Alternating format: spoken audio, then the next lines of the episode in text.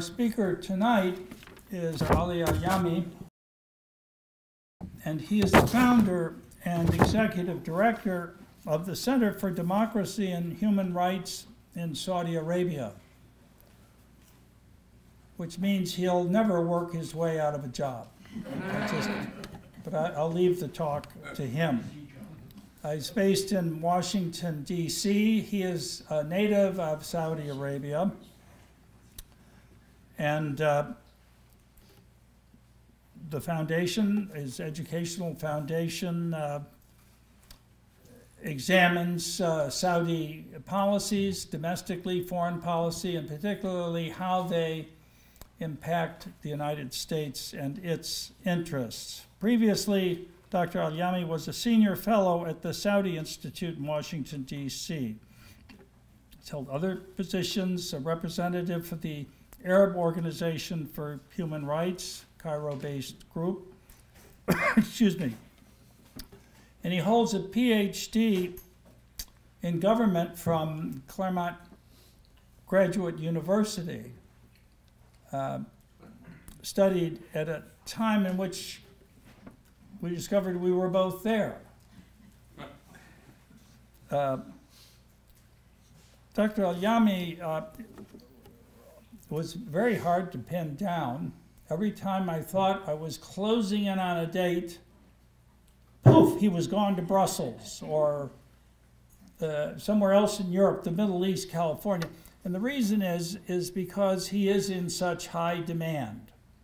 Uh, obviously due to his expertise and also the positions he holds on the issues that we address.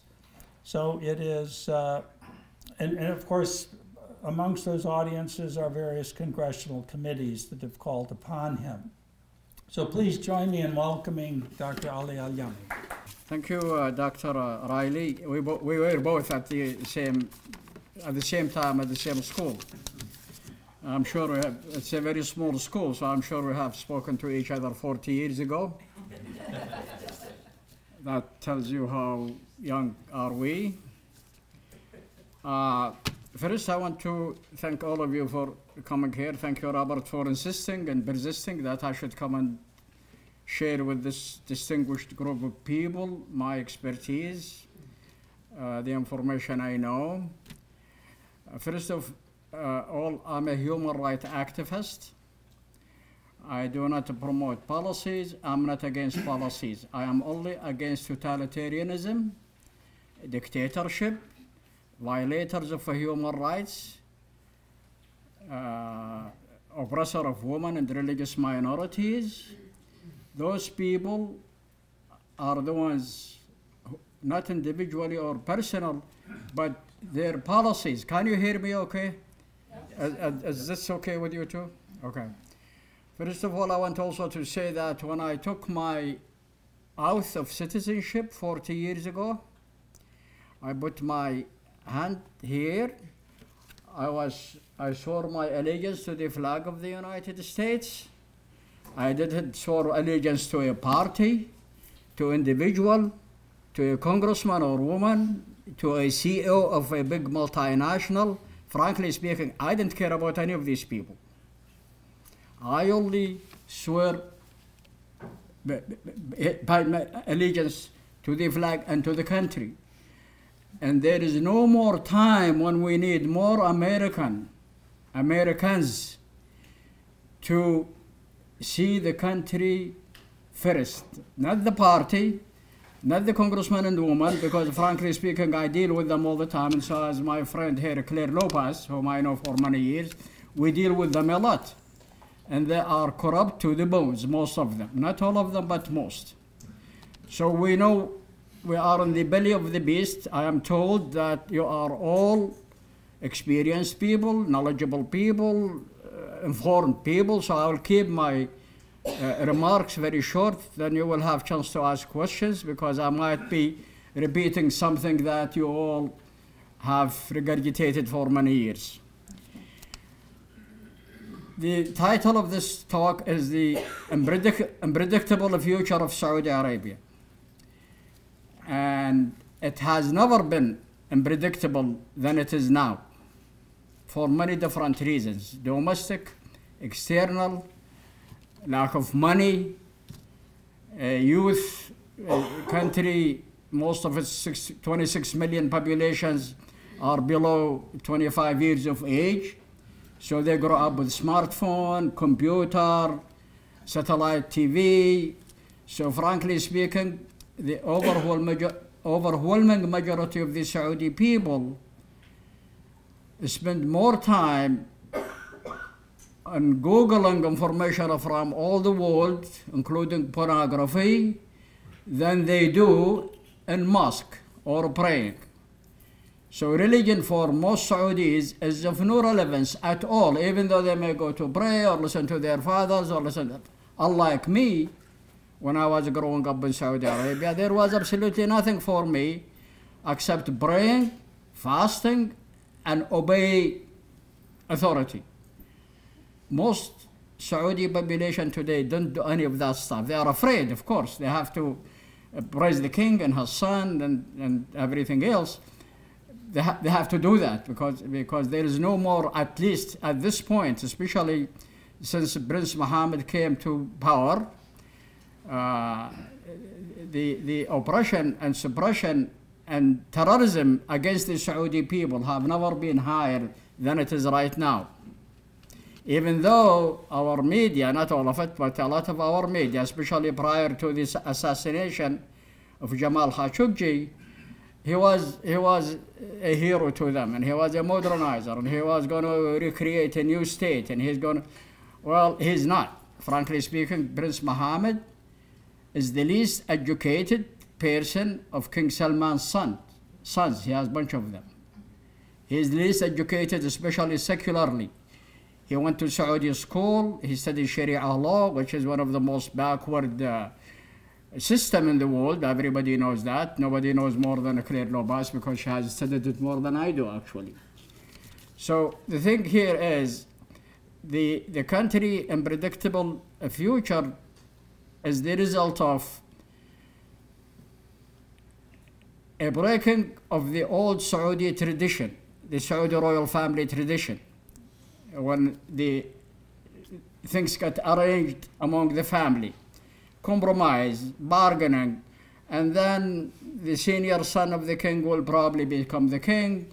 They have to divide the, the, the, the piece of cake, who is going to get what. And so they agree to all of this before a king even needed to be king, long before that. So when the, when the, when the, king, when the current king die, dies, then the second one is already known to everybody.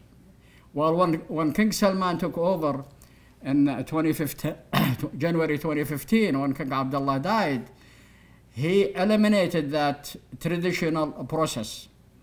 And he actually marginalized all of the princes. Some of them are very powerful. I mean, you have 2,000 active princes and, and maybe 10,000 children grandchildren and distant relatives and stuff like that. It's a big, it's a, it's a tribe by itself, I mean, the royal family. So he eliminated the traditional transition and put all of the power in his son's hands. His sons, not, not cousins, not like the, the, the old tradition. And now the Saudi people with whom I am in touch all the time, discreetly, indirectly, you know, cheatingly, but I'm in touch with them.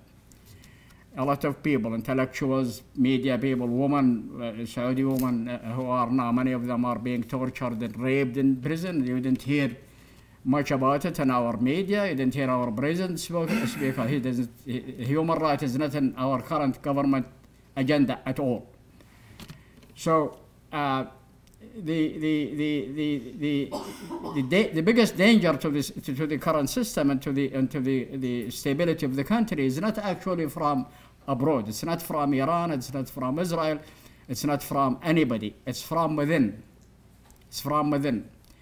You have a large group of princes who have been marginalized, and imp- imprisoned, and actually their property have been confiscated by, by this Prince Muhammad and his father. So now it becomes the Saudis call it the kingdom of the Salmans, Salman's kingdom. because all the power now are in Salman's son's hands. The, the security, the military, the economy, the uh, heritage, everything is in their hands. Everybody else is gone. Those people, and then the religious establishment have been curtailed, not because, uh, because King Salman himself is, is, a, is extremely uh, reactionary Islamist. He's one of the, his brothers. He's an Islamist himself, actually. He said, he said Wahhabism and the Sharia law are the only hope for humanity. So if you guys don't become Sharia followers, and if you didn't become, if you didn't become Quran readers, you all go to hell, as far as he is concerned. But they said this is documented. I, one thing about me, I will not tell you anything that I cannot substantiate, because that's all I have to offer. My, my that's my credibility actually. So, the, the, the, the, the royal family have been fragmented, marginalized, and they are mad like hell. Most of them actually are under house arrest. They cannot leave the country. One of the people you probably have heard about or know about is uh, Prince Al Walid, the multi billionaire guy. Uh, he was among the people that was incarcerated in the Ritz Hotel in, in uh, Riyadh. Most, most of his, he has empire all over the, the world actually. That is taken away from him. It's managed now by somebody other than him. He cannot leave the country. He cannot leave the country. In his, he, he, one of the biggest punishment. This is interesting, something for you to know. One of the biggest punishment the Saudi government does is not to let you leave the country. And that tells you, I'm in Saudi Arabia, that tells you the punishment is to live in the country. That's exactly what it, that's exactly what it is. That's the biggest punishment. So imagine Prince Walid who has an, uh, uh, about 10 airplanes, including 747 gold-plated from All you have to do, Google him, and they will show you his airplanes and mansions and, and stuff like. He cannot leave the country. For him, that's a death sentence. So, so you have this fragmentation of the ruling family and the religious establishment, and the, over, the overwhelming majority of the Saudi population, especially the youth, the 75% of the 25 age or below, despite the initiative, despite Prince Mohammed uh, allowing women to drive or go to sport arena or introducing movies, these things are not revolutionary. These things are not in, uh, innovative uh, steps. Everybody has been doing this for the last 400 years since since movies since movies came. People were going to movies. Since cars came, women have been driving cars. So what he did is actually rubbish. But for a country like Saudi Arabia, it's divergent. It's a divergent of fo- of focusing on the root cause of the problem, which now the Saudi people as a whole, not as groups. The everybody now identified the ruling family as their source of the problem, thanks to social media.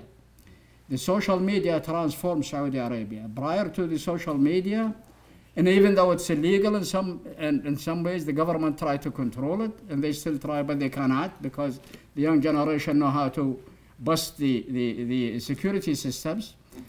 But for the, before the, the first time, the Saudi people actually start to communicate with each other. They, they start to talk to each other. The Shia, the Sunnis, women, men, and dating, and you know, romanticized, and all of this thing.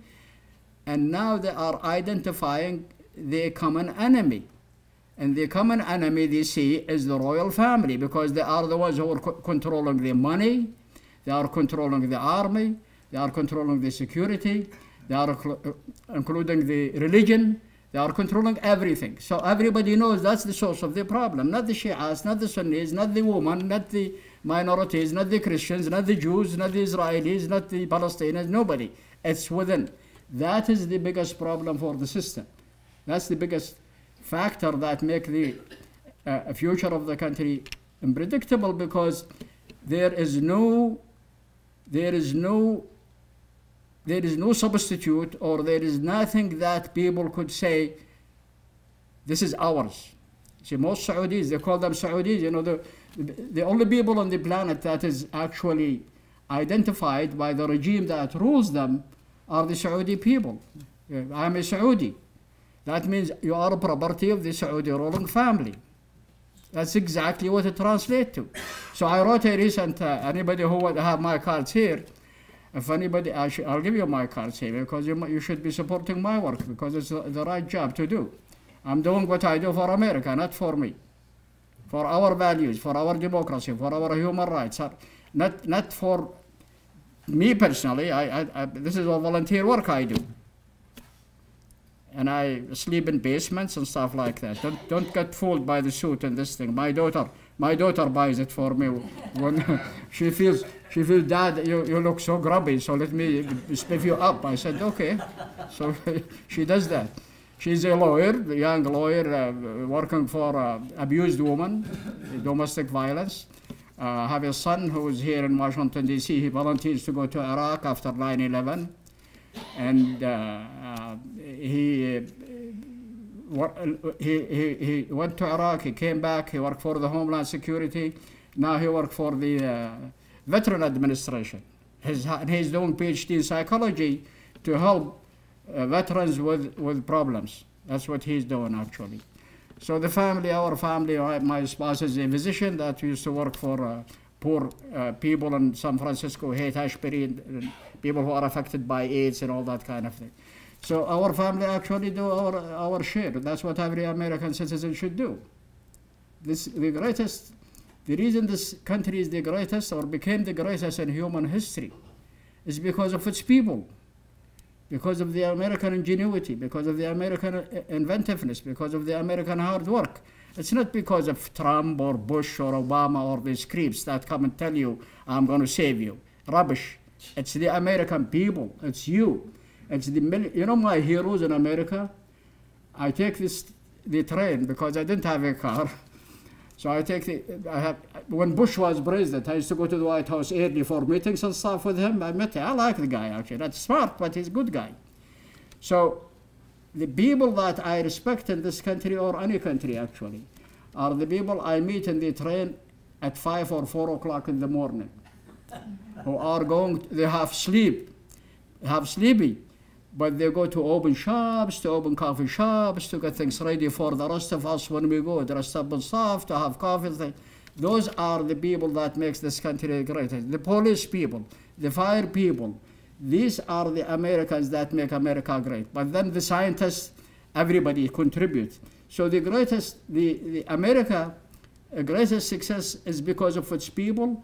And the reason we are all successful, I, I came from a nomadic background to this country, no English, no money, no nothing. But we have opportunities and we are free, we are free to make mistakes. We are free to succeed and we are free to, to lose. We are free to get up and, and, and, and move on. That's what's so great about democracy. That's why I'm obsessed with our values. That's why I promote the American way of life, American freedom, American values. And we should be focusing on that instead of fighting among ourselves. I'm Republican, I'm Democrat, I'm independent, I'm a Trumpite, I'm Obamite, I'm a this and that. This is, this is not going to make this country any better. What makes this country better is to work together and look at the flag, and that's what we should be supporting. The other, the other beliefs in tribalism and stuff, tribalism with ties, is not going to take us any place, folks. So Saudi Arabia, unpredictability because of its ruling family disintegration, lack of income because the government expenses have increased and the income has hit bottom because the oil prices were cut in half. That's a big problem because when they used to have money, they used to buy a lot of people. Now, instead of buying people, instead of buying people, this Prince Mohammed and his father, they are invading people. They are invading Yemen. They are blockading Qatar. They are occupying Bahrain. They are raising the tension within the region itself, with the Gulf among Arab states, small ones, uh, fiefdom, it's fiefdoms, you know, ruled by chief, chiefs, tribal chiefs. With Iran, with Saudis are doing us more harm than good. More harm than good when it comes to our national interest. Uh, Saudi ideology, that you all know that, they said Obama, I mean Obama, Trump himself said that they are, they are the biggest funder of terrorism and that their ideology is the biggest threat to our democracy. This is when he was running for election. Now, Saudi Arabia was the first country he visited, you know, in May uh, 2017. His son-in-law, uh, Kushner, uh, is, is, is in bed with Prince Mohammed, he and his wife, uh, whatever her name is, Ivanka Trump. So the, the, point, the point I'm trying to draw in terms of predictability of Saudi Arabia, we, we, we put so much stake, we put so much value into the relationship with Saudi Arabia, when in fact, the relationship between the United States and Saudi Arabia has never between people to people, it has never between government to government, it has been it, between multinationals, multinationals and ruling family. Let you have access to oil, you protect me. And how do you protect me? You tell your government to protect me because you also control your government because you pay a lot of money to get them elected, whether they are congressmen, congresswomen, presidents, or anything. Most of these people get money from the Gulf states, from Saudi Arabia, from Qatar, from uh, Kuwait, from you know all of these. They get money from. You know, you know, folks. One of the things you could do, and probably some of them do, or some of them have served in Congress or uh, work for Congress. All of your representatives, they come and they have these uh, town town hall meetings with you, and they tell you what you want to hear. If you really want to know what they do, where their money come from, you go to the congressional quarterly. Every congressman and woman name is there and where their money come from. You may, some of you have, I'm sure you have a representative, you are Virginians here. Uh, you have representative in the, the House of Representatives, in the Senate, and everywhere else. You go ahead and find out where the money come from. The man or woman who represent you, most of their money may come from out of different states and foreign governments, not your state. There is a woman in Florida. Somebody investigated her, which that was a smart thing to do. They find out actually 60% of her income come from outside of the country, and 20% come from outside of the state, and only 20% come from her income from the, her uh, constituents. Now, who is whose loyalty, who's, who's, who's she going to be loyal to? To the people who pay 20% of her, of uh, expenses or the other 80%?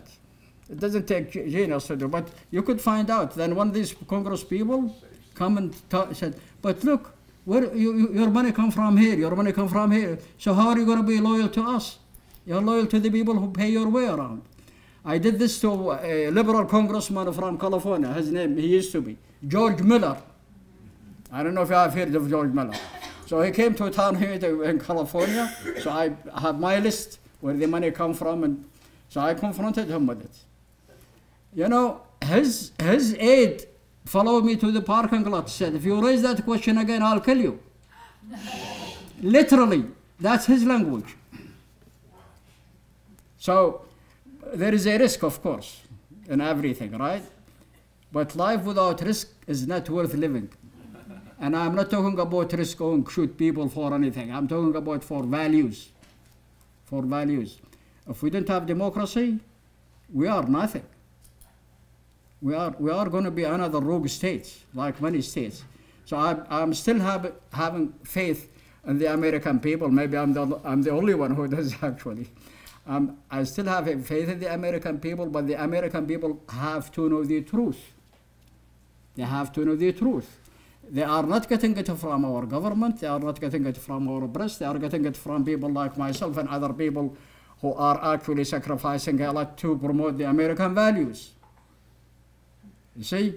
So the, the, the, the, the Saudi government has no money to bribe its people anymore. They have no money to bribe anybody uh, like they used to anymore. That's a problem. The youth who have high expectations that are not being met most Saudi youth are unemployed. Now they are busy going to movies and chasing women and doing these kinds of things, but that's going to get old very quickly. They want something else. And there is nothing to substitute for what they expect to happen, which is their rights. They need to have families. The biggest complaint I hear in the Saudi uh, chat rooms is I cannot buy a house. I don't have a home. I don't have a job. I don't. This is the problem. This is one of the problems. The other things that, that is destabilizing the country is its current foreign policy, regional foreign policy, regional foreign policy. Saudi Arabia is probably more isolated today uh, more than any time in the, in the, history of the country, especially after the uh, assassin, assassination of Jamal Khashoggi. So they are isolated from within, within their immediate region, the uh, GCC, the Gulf Cooperation Council, the Prince Mohammed bin Salman, because of his blockading of Qatar, invasion of Yemen, uh, isolation or uh, not isolation, try to marginalize Oman and Kuwait, that organization is disintegrated. It's no more anything like it used to be, which was actually started in 1980 to uh, deter the Islamic revolution in, in Iran, which is a stupid thing. The whole Gulf state is no match for Iran. 80 million Iranian who believe in martyrdom. And you have a bunch of nomadic people who have very little history. Iran has a history the Persian civilization. Whether you like, look, for me, I have a name for the Saudi Wahhabi and the mullahs in Tehran, or the, uh, the, the uh, Republic Revolution. I call them the, the, uh, the, the, two towers, the two towers of evil. The two towers of evil. As long as those two regimes survive in the region, you will have no peace in the region, you will have no stability in the region, and you will have more terrorism and extremism. So are both, to me, are the same. They are dangerous systems, and they are dangerous systems. They are no good for their people, they are no good for us, but we, they still have, they still have money to be made. There has to be contract, whether it's arms sales, whether it's construction, whether it's security, you know, all of these things, they pay, they pay a lot of money for this. So the, this, the, the state itself, but regardless, the state itself today is isolated from the region. Its international image is tarnished. You know, everybody sees, when, when they see Saudi Arabia, they see Crown Prince Mohammed with a saw on the, on the, on the map. Globally, not just, you know, and the Middle Eastern people do see the same thing. The question we have to ask, why should we, why should we continue, especially since we become energy, energy efficient. We are, we are exporter of oil, and we have the upper hand economically speaking. Uh, I'm talking about the United States. Why should we continue to support a system, any system, like Russia or Saudi Arabia or whatever, support a system that is actually bent in destroying our democracy? And now they are united. Trump is empowering Putin, empowering the Chinese, emboldening the Saudis, emboldening North Korea, emboldening everybody who actually want to destroy America. We have trouble, folks, at home. So we cannot just, just keep pointing finger outside unless we correct the inside. And my goal, my work, I started this, uh, our center 16 years ago, is because after 9-11 there were so much demand on me from people all over the world to know they want to know more about Saudi Arabia, about Islam, about the Sharia law, about so I started this center. It has been run by uh, mostly volunteer all the time, like 99% volunteers. And because of the work we do, because of the way I talk, as you hear tonight, and because of write and my analysis, you should read our uh, website. I have cards, you could look at our website. Uh, we, are, we are always underfunded. We can barely pay, pay for small office or sometimes no office and pay a government license because you have government license and stuff like that. But I didn't care about that part of it. The care is the message. As long as I can get the message out is what I care about. And I'm trying my very best. And I wasn't joking when I said, any of you folks who are capable of supporting the work we do, I think it's worth it for you. It's worth it for our country. And the work we do is actually first and foremost for the United States of America, for our democratic values. Not for a party, not for a president, for our democratic values, without which, without which, not only us, but the whole world will keep moving toward totalitarianism. I would recommend a, a, an article that was published in the Wall Street Journal, which is not exactly liberal or human rights activist. But because the, the, the, the, the, the art, and I don't like the writer of the article either, but it's called, it's called The Cost for American Retreat. The Cost for, um, or of, of American Retreat. And the, and the writer is uh, Robert Kagan, whom I have never liked and we never got along. But frankly speaking, that's an article that's worth reading. He did an amazing job in writing that article, and it's true. So we have a lot of, our work is cut for us, we have a lot to do, and we can't do it. We can't do it. American, there is nothing, I, that's what I said, I still have faith in the American people. There is nothing the American people cannot do if they know the truth. If they know the truth. So I will stop here. What's happened to Prince Bandar? What happened to Prince Bandar? That's a good question. He's under house arrest actually. He cannot leave the country. His daughter is the ambassador now. His daughter is the Saudi ambassador to Washington D.C. But he is under house arrest. And he is one of the people who is very mad. So that's that's a problem. He's, the only, he's not the only one. There are many powerful princes like him that are under house arrest. And he's very sick, you know, he's alcoholic. His health is bad, he's under house arrest. But his daughter represents the government. Yes, sir. What's it going to take for meaningful reforms to take hold in Saudi Arabia? No, I, I, I okay, so, uh, what, what, what, what, sorry, I, What, what is it gonna take for meaningful reforms to take hold in Saudi Arabia? It's actually a good question, and this is what we have been promoting: sharing power, sharing power with the people. The Saudi government, all of them, for the last 300 years, have relied and depended on foreign powers to protect them.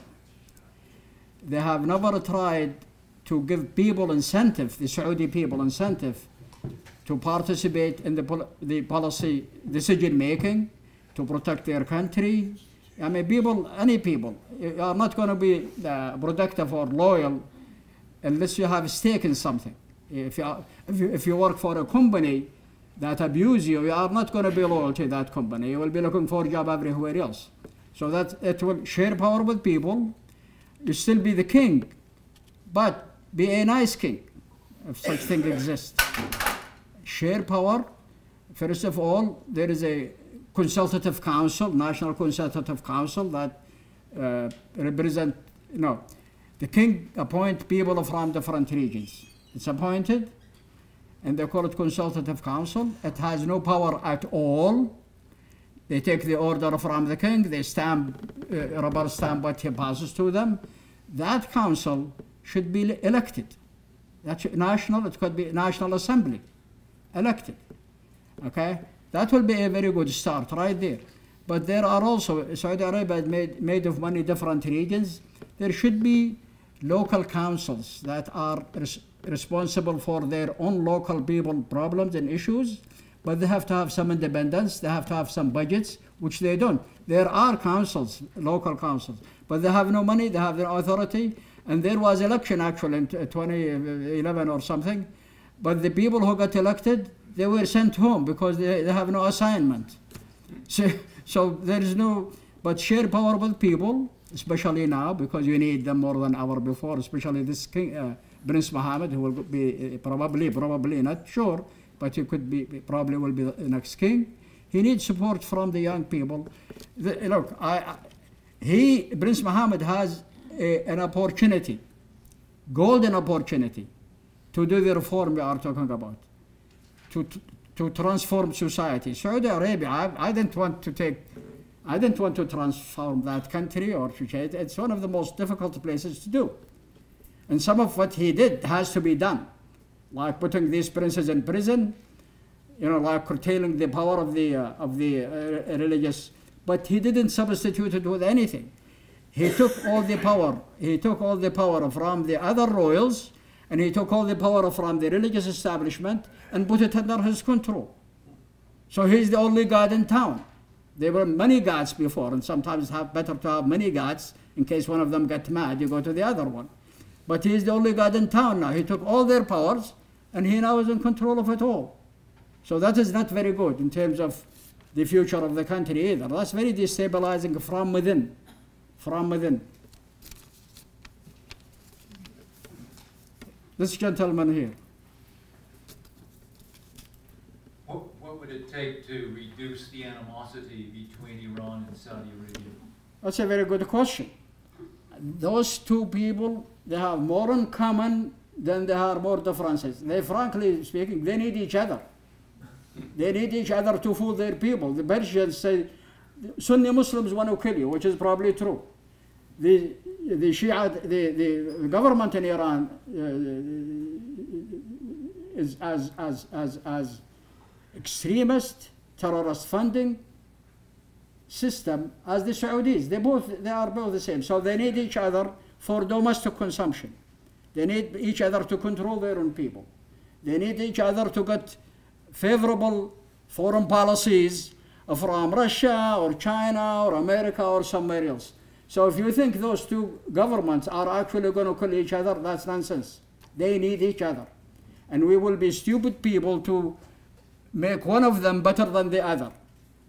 Because once the other one disappear, if the Persian uh, uh, uh, clerics go, you will have Saudi clerics, and they have no competition. But I don't think that uh, what you hear, the, the, the, the, pronunciations made by these regimes, I think it's for international public consumptions, especially for us. Iran is going to destroy American interests and probably will do if they can. Uh, but, but those two governments, they need each other. They, are, they don't want to see one disappear. One example, just to give an example, both of them, the Iranians and the Saudis, when we went to Iraq in 2003, which could have been actually a very successful move. Oh, when, when, when we went, uh, can you hear me, people? When we went to Iraq in 2003, what could have been very successful move if the plan was good, but the plan was stupid. But still, but still, the uh, Iraq is today Iraq is more freer than any Arab government because of that invasion. Actually, Iraq, there are more TV stations in Iraq today, more free media, more free radio stations than at any time in the Iraqi history, and that is the result of that invasion. It could have been a whole lot better and successful through the whole region. But the, the plan was messy, and nobody was thinking ahead of the game. The people who were planning it asked me a question actually. What is the best way to succeed? And this is exactly what I told them. Make sure the Saudis and the Iranians never touch them. And interestingly enough, after the war, th- that didn't happen actually because the Saudis and the Iranians, that's my point, they were both from both ends trying to kill the Iraqi uh, uh, democratization process, which we int- in- introduced, that, that invasion actually. So that, that tells you why they need each other because neither of them want to see a democratic system in their borders. They don't, and they are not stupid. These people are clever. They are cunning people. They know what they are doing. If anybody's stupid, it's not them. It's some other people. So they, they don't want they didn't want democracy in Iran. They didn't want democracy in Saudi Arabia.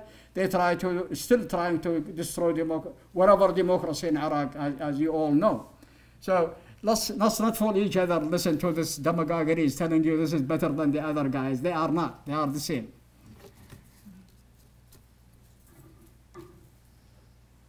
Thank you. Uh, Dr. Saab, uh, can you all hear me? Uh, No. No, well, you can, of course. uh, two, one comment and one question. Get it, get the microphone clo- because these people should hear it. huh? How is that? No, up, Up, there you go. better? It's okay, go ahead, I can't hear you. Let me- Yeah, I can't hear you, go ahead. Of course. Uh, First, I've been, um, this is a comment. I've been extensively through uh, Iran, and I find the mullahs to be very responsive and available to people, ordinary people. The Iranian people. Yes. Um, You know, whether it's getting a loan, whether it's, you know, a judicial problem or things like that. Oh, So, um, to me, that shows the strength of the mullahs' power across Iran. Um, that's my comment. My question is, is the war in Yemen going to be the un, the undoing of Prince uh, Mohammed bin Salman? Uh, bin Salman. Well, I agree with you about the Iranian people. I mean, they are actually, the Iranian people are actually the, the closest ally to the American system. Uh, especially when the Shah was in power. He wasn't good, but he's a whole lot better than the creeps that run the country now. But the Iranian people, most of them are 25 years and younger. They don't consider themselves Arabs. They don't like Islam because Islam, uh, uh, uh, Islam is an Arab religion. Islam is an Arab religion. It's not Asian, it's nobody else. Arabs took Islam and shoved it in everybody's throat, whether you like it or not. Not Asian, not it. So Iranian actually, until today, I know lots of Iranian, I work with some of them, and uh, they consider, they consider the, the, the Sunni Muslims or Islam in general as a backward religion, and they are, they are right in, in terms of democracy, women's rights, human rights. The Sharia law is a bad system. Everybody, this, the, interestingly enough, many Arabs now and many Muslims, actually, there is an article, uh, uh, survey took by a global organization, I forget the name. And it, the title of it that Arabs are losing, Muslims are losing faith in Islam and in their leaders.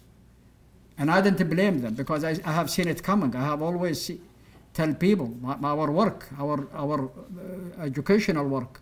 I, I don't tell people what to do most of the time, but I tell them, I ask questions in our media, my meetings, my, do you need, I ask the Saudi people, for example, do you need somebody to tell you how to pray, to tell you how to get married, to tell you how to fast? Can you judge for yourself, or do you need somebody to tell you?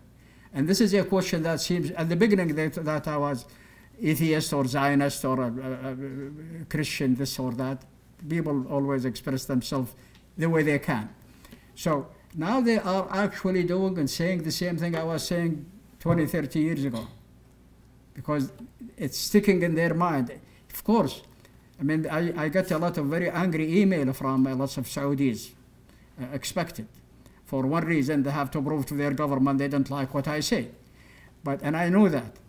But most of them actually today are asking the legality of the Sharia law. They are asking, well, they don't ask it loud, but they do question Islam, they question the Sharia and its application, uh, they question the government policies. That's part of why the, why the regime in Saudi Arabia or the, the future of the country is unpredictable because there are so many different questions, different angles, different anger, different expectations that the system can never, it's by itself, meet them. That's why it is very important to share power with the people. Because when you are responsible, when you feel you are part of the system, you share responsibility. Today, everybody fingers uh, to the king and his son because uh, all the power is in their hands. So, our, uh, what we are recommending, and this is when you go to our website, and I strongly recommend you do that, go to our talking points. There is a menu. It says About Us. Click that. It will tell you what we promote. We are promoting something actually that will benefit the royal family, that will benefit the people, and and it will benefit the, uh, our values, the United States of America. So that we, we are the only one who have our agenda set in our system. This is what we promote, nothing hidden. Okay, so yeah, the war in Yemen uh, is is a, is a, a travesty. I know. I was born on the border of Saudi Arabia and Yemen. I, I live here, and there is a mountain. I climb the mountain. I'm in the Yemen side, and the Houthi actually, uh, Sa'da, the Houthi region. The Yemenis are the, mo- the most poverty-stricken people in the Middle East. 26 million of them. they are the most fierce people in the Middle East. They are mountain people. They might be poor, but don't touch their property. Don't touch their region. Don't touch their. They, they are the least practicing Muslims. They pray what they want and they don't pray. And actually, Yemen is the only country where Shiite and Sunnis pray in the same church, um, mosque. Only the whole Arab world and Muslim world. So, and, and, and the Saudis should have known that nobody has ever won a war in Yemen. Nobody. Not the Crusaders, not the uh, Ethiopians, not the Ottomans, not the British, nobody. So why go to a war with a neighbor that you could gain by being nice to them? In, in 1996, uh, the Saudi government official approached me, and said, we know you have connection with the Yemenis and they like you because you are against us. And I'm not against, I tell this, I'm not against you, I'm against your policies. You for me. We can't go and have dinner and glass of wine and, and party, you know. That's not the issue, it's not you, it's what you do. But they approached me to write a uh, uh, uh, survey or a proposal. What is it, what's the best way to get Yemen be nice to us? So I, I, I went and I visited all Yemen. I, I, I know Yemen since I was a child. And I wrote it and I gave it to two people. One of them was a child friend of mine who became a special advisor to King Fahd before he died. The other one is the Emir of Najran, my region, a Sudairi guy from the Sudairi family who is a powerful uh, family uh, in Saudi Arabia. And I gave it to them. And the Emir of Najran said, this is rubbish. He, he dropped it when I told them, build roads, build hospitals, build schools, People have to have something to hold into, employment, good health system, good water uh, system. Most Yemenis don't have running water, electricity, simple things. You will get a good neighbor.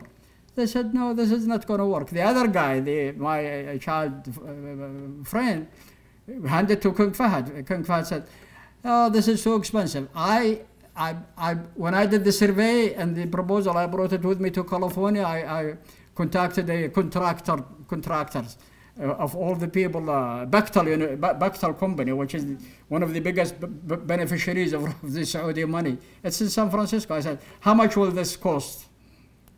$20 billion.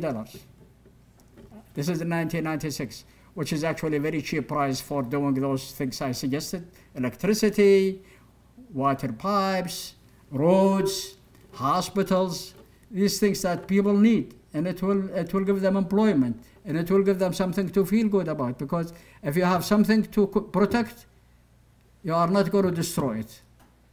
See? And they, they i asked the guy I, I, met with him again and i said what happened to that proposal you guys asked me to give to you? He said well i give it to the king and i didn't know what happened. I, I, you know. So probably he trashed it too uh, so the war in Yemen is a mistake. It is, it is not going to stop. The Saudis have created 26 million Yemenis as enemies.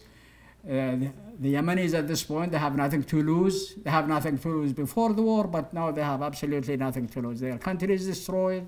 Their people are uprooted. Diseases are all over the country. And it is because of this invasion that could have been avoided. It could have been avoided because the argument, which I know is not correct, the argument is to make sure Iran doesn't have a proxy on our border. Yemenis don't care about Iran. I have never in my experience in Yemen heard one Yemeni say anything good about Iran. Nothing. They are Arabs, you know, smoking gat a lot, which is a drug that Yemeni smoke, and get drugged. But they are very nationalist people. No government in Yemen, including the Imam, have been able to rule the country. In fact, the Imam who ruled Yemen, uh, Imams, uh, uh, the Imam uh, family, they ruled Yemen for 1,000 years. They were not able to rule more than Sana'a, the capital. Every region is running itself. And the reason he was able, the Imam was able to control the country, is he goes to the tribal chiefs and take their sons and bring them to Sana'a, put them in prison, and if they do anything, the chiefs that might undermine the Imam authority, he killed their sons. So he held them hostage too. So Yemen is not a place you play games with. And I don't know why this guy, uh, King Salman and Prince Mohammed, went to this uh, stupid, you know, war that has no end to it at all. Uh, and he- this gentleman here. The social causes, particularly the youth, uh, that uh, constitute the majority, nearly the majority in many Arab countries and in Iran as well, uh, have erupted over the years in street manifestations, some of them very, very serious, uh, in rebellion against the prevailing corruption in their capital cities. Why have the Saudi youth uh, who suffer from the same uh, disadvantages vis-à-vis their, their uh, ru- the, the ruling authority. Why have they not gone to the That's a, street? that's a very good question. People ask me that question all the time, actually. And I don't know exactly why, but the Saudi have been religiously indoctrinated to obey authority, obey the king, obey what the king pushes out. That's part of it. The other part of it is sheer fear. The Saudis are among probably the most terrorized people in the world today. And the and the and the and the the, the expression in Saudi Arabia is inclusive. It's uh, uh, the the North Korea it's totalitarian system. Uh, Iran is totalitarian system. Many Arab countries and Muslim countries, but it is not as inclusive as in Saudi Arabia. Uh, in Saudi Arabia, it is operation alcohol is not allowed. Until recently, movie were not allowed. Um, government hand out, giving people money. They depend upon the government for food and everything else. Uh, no political uh, freedom of any kind.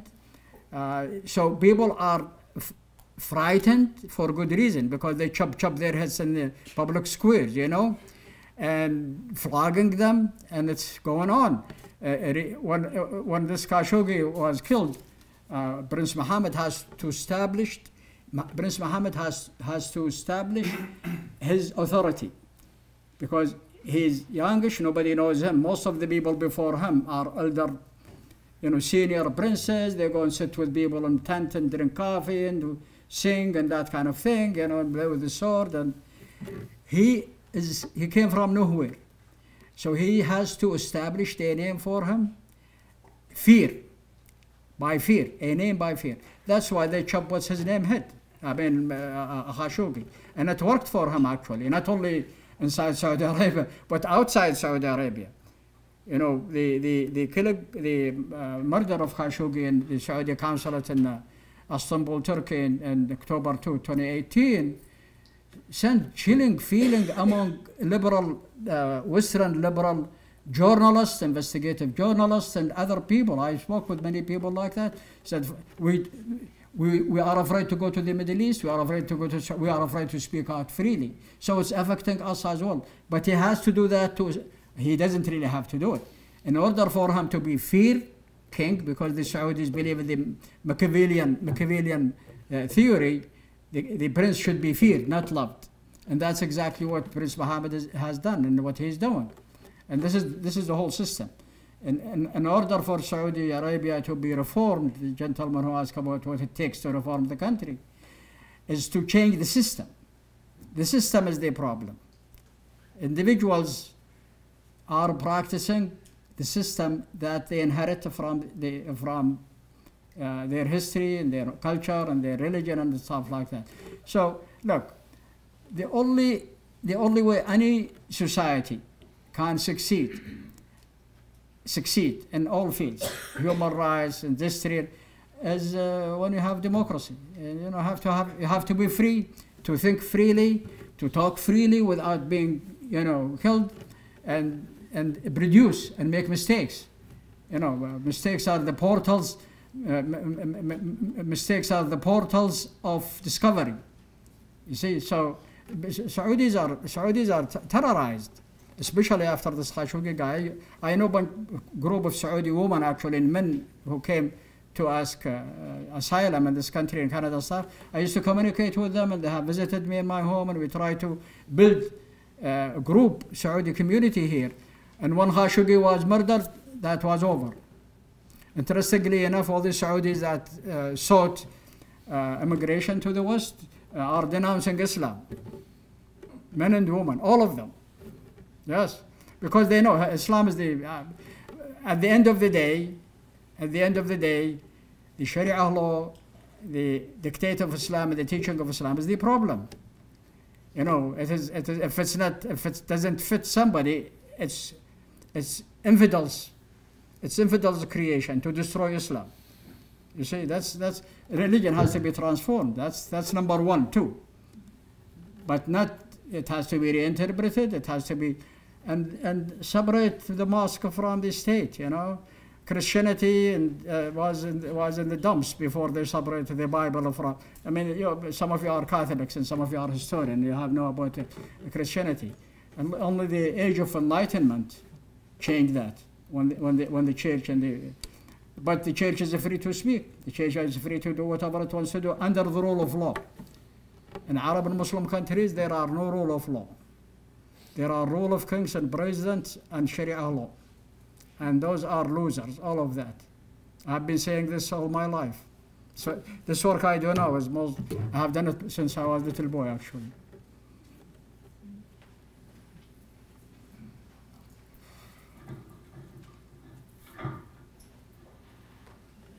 What was, what do you see as the uh, role of the Saudi government in 9/11 attacks? And where? The 9/11 attacks, what was the Oh, I, I, role of the Saudi government? I, I have, I have heard what you have heard and read, but some of the people who are connected to the terrorists at least were Saudi employees. They were getting their money from the Saudi uh, embassy, they were visiting the Saudi embassy, they got checks from Prince Bandar's uh, wife. Somebody asked a question about former, uh, and there is no way that any Saudi uh, who is still living in Saudi Arabia or outside Saudi Arabia will ever do anything without at least an order from the king or his, it has to be the king or uh, crown prince or somebody big in the Saudi royal family. So I believe I believe they have a role to play. The, the other thing that is more dangerous than the uh, of a head is the ideology. Those people kill because they really believe they will go to heaven. It's, this is what God wants them to do kill the infidel, destroy the infidel. That's part of it. But part of it is they want to hurt the people that support their oppressor or support the regimes whom, are, whom they are accusing of being less Muslims. You know, like, like Bin Laden, his biggest problem with the Saudi royal family. You know, Bin Laden is the biggest, uh, uh, richest family next to the royal family in Saudi Arabia. They still are, you know. His biggest problem with the, with the United States and the West is their support for the Saudi government because the Saudi government, they consider that Saudi government is corrupt, which is very true, but it becomes less Islamic. So Islam has played the whole the ideology, Wahhabism. So, but they, I think they have they have played a, a, a, a, I have, I, I took I took I talked to some princes and princesses. You know, I meet in conferences or one of them, one of the people I know uh, is in jail now, one princess actually, and. Uh, uh, many of them have told me indirectly.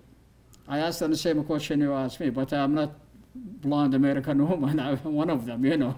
Said, look, just tell me, tell me, you know, the Americans always accuse the Saudis of doing this or that, and how about the role in 9/11? One one of them told me exactly this. There is no way in hell those people uh, who are connected to the terrorists would have done it with this, without the uh, royal uh, approval. I mean, so, no, ma- many, it's interesting actually, you know, but most, I should be also defending the Saudi prince and princesses who have stick their heads, heads out. I, uh, some of them I really like a lot, and some of them become friend of mine at, at personal level. And I know their first priority and first and most priority is the survival of the family, their family. And the reason for that is the money, because they know if the royal family is not controlling everything, the big free checks are not going to come in. So they want to maintain that. But they also became educated in Europe, and, and some of them got educated in uh, Arab countries, like, like in Lebanon, for example. I know a bunch of Saudi princes who went to Jesuit schools in Lebanon, for example. And uh, so they, they become, they, bec- they, their conscience began to, to, to nag them, you know, this is not right. But they want the family to be transformed in some ways. Actually, a lot of what I just told you tonight, not in this blunt language, but a lot of it has been said by prince, the father of Prince Al Walid. The father, his, his name is Talal, Talal bin Abdul Aziz, half brother of King Salman, who died recently. But he has been calling for constitution. He even writ- wrote a, a, which I have, if anybody wants uh, to see it, an article in the Wash- Washington Post saying that in this country, like in Saudi Arabia, we are the rulers and the masters. He, he wrote, he said it that much. So some of them have spoken out, but they don't have the power to change the big picture in, the country.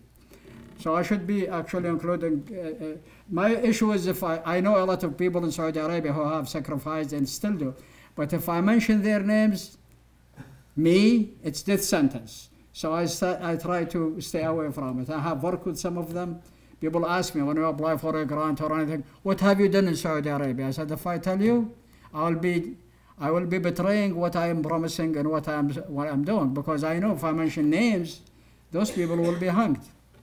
You know, because they will say, oh, they and I are conspiring with, well, they say, they used to call it Zionists, but now the Zionists and the Saudis are uh, sleeping together because the Saudis need the protection since Trump and his group are not protecting them as much as Obama and Bush and the others. So uh, now it's now they are accusing me of, of, of, of being paid by Iran. Iran is the big bunch now, you know. have to have of, it was Israel for 60 years. But when, when they, that, that outlived its uh, effectiveness, they went to Iran. If Iran goes, somebody else. You know, they will find somebody, you know, they will find somebody. yes, sir.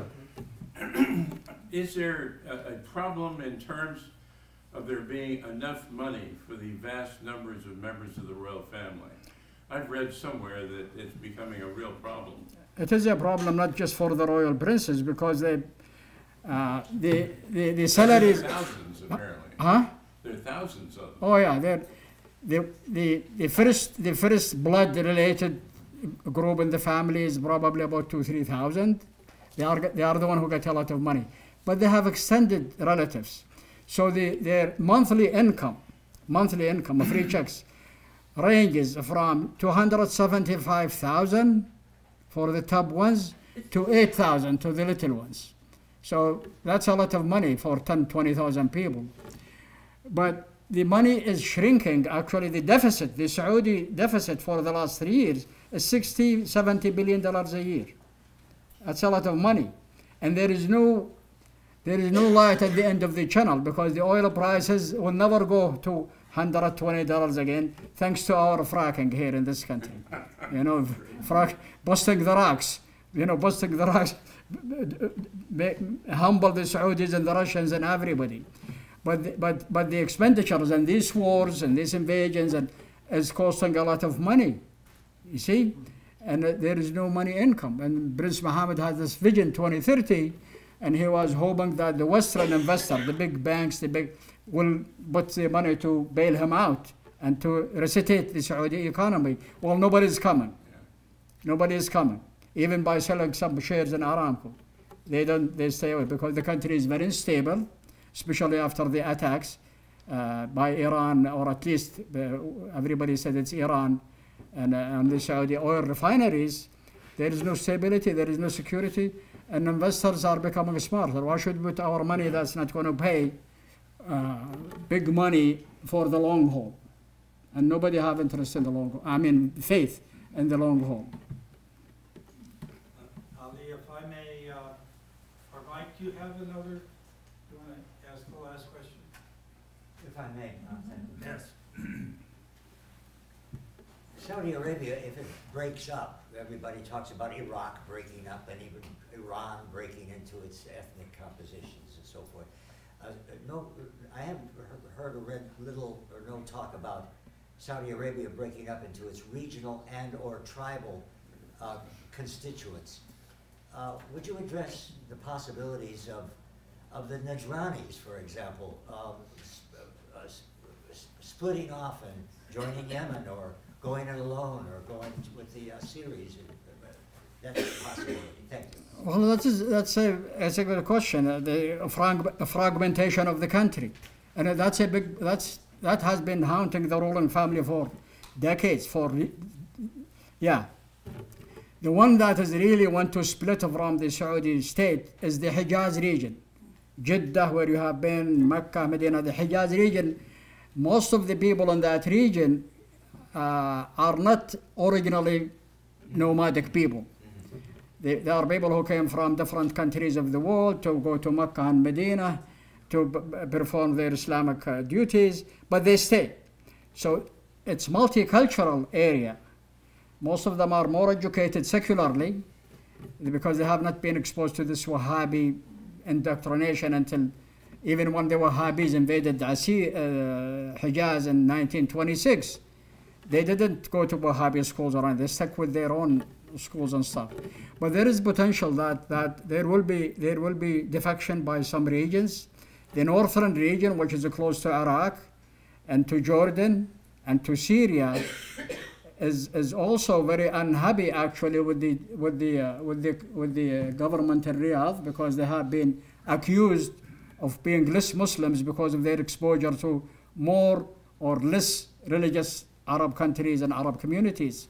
So there is resentment by the government toward them, and they don't like the central government because the central government is not paying a lot of money on them because they are accusing them of being loyal to, to other countries, or they are afraid they may actually go to Iraq and Syria and Jordan, stuff like that. Uh, the Hashemite kingdom, they still there is a fear that actually uh, the Hashemite kingdom might claim the Hijaz region because that's King Abdullah and his relatives, because they used to rule Hijaz before the Saudis took it from them in the 20s with the help of Great Britain. So there, there are uh, eastern Saudi Arabia is mostly the Shiites who have been oppressed, but that's where the oil industry is. Uh, is a potential that they may actually join other Shiites in the Gulf, other Gulf states, and likely form a Shiite uh, communities in these states and become a state of their own, or join Iran or something. So the country, the Saudi Arabia, the unpred- unpredictability of the future of the country is, is, is uh, multifaceted from different areas, different regions, different groups. And the only way to really uh, unite that country, stabilize that country, and making it a more moderate, tolerant uh, community, a member of the international community, is to give domestic, I mean, local, local council, local governors, local, some powers to build their own region. Everything now has to go through Riyadh, through Prince Mohammed. And that is not going to work anymore because people know better. People are not anymore nomadic people. As I said, they spend more time on TV, uh, phone, internet, you know, satellite TV, and, and all of these things. It's the the mentality of the people have changed. The mentality of the ruling family remain the same. The country is ours. That's what King Salman always his lifelong philosophy. We took the country by the sword. We will keep it by the sword. That's exactly what his half full brother uh, Prince Naif, when he was alive, before he got killed, the, the, the royal family, some royal family told me that he was uh, poisoned by, by King Abdullah in, in Geneva, uh, 2012, I believe. But uh, uh, he said that. He met with Saudi reformers. He met with them and he said, I don't want you, if you open your mouths, I'll cut your tongue. He, and he showed the knife. It wasn't, uh, YouTube. I'll cut your tongues if you, if you talk about become participant in the decision-making process. We took the country by the sword and we will keep it by the sword. And that's exactly the mentality of King Salman. And King Salman, of all the royal, royal princes, he believes in that more than anybody. He have said it. He has interviewed with many uh, Westerners, and he told them that that uh, King Fahd, King Fahd told told President Carter, he told him, no, the democracy is not our bag of beans. You know, we don't we don't we don't believe in this stuff. That's heathen. That's your philosophy. The king is the one who should be ruler, not not others. They have made it clear to everybody. So. But I'm concerned. Uh, Saudi Arabia is my motherland. I love the country. I love the people. I'm an American citizen. The only passport I think I would consider carrying today is the American passport. Otherwise, I will be a passportless person. But the thing is, the, the, the, the, the, the role we can play, we, can, we still have a huge role. This country is very powerful. We still have the most powerful economy. We have the most powerful, uh, we have the most powerful military. We have the most, we have, look, I- I travel the world for the work I do. I get invited by people and I go and part, give talks like I do here tonight. And, and they pay for it because we cannot afford to do any of this stuff. And people in the past, before Trump came to power, they used to look up to America, especially uh, because the conferences I go to are human rights conferences, for help, for guidance, for support, for pressure on their governments. Since, since this administration came in, all the people that used to look up to America now look down on America. And frankly speaking, this is no good. This is no good. Because America is the beacon of liberty for all oppressed people and for oppressed women, for, you know, and, and that's what makes this country the greatest in human history. Its democratic values, its way of life, its freedom, the dress, the dress codes, you know, all of this stuff. This is, we cannot, we cannot do without that. So nobody think that we can, the gun is not going to do it for us. The gun is not going to do it. What will do it for us is the American values. And there are millions and millions and millions of people all around the world who die for our values, who die, literally die, or go to jail. Like, like the Saudi woman, there are a group of Saudi women who was arrested by Prince Mohammed for, for, for mostly because they talk to uh, Western journalists and communicate with Western uh, human rights groups like Amnesty International, Human Rights Watch, us, and other people. And they, they, they beat them, they burn them, they rape them, and they are still suffering, some of them, in, in prison. That's because they want our values. They want to be free to speak. They want to have a voice. These are our true allies, folks. This is the people we want to embolden. You know? Okay, I will stop. I told you I could talk until we all die. Uh,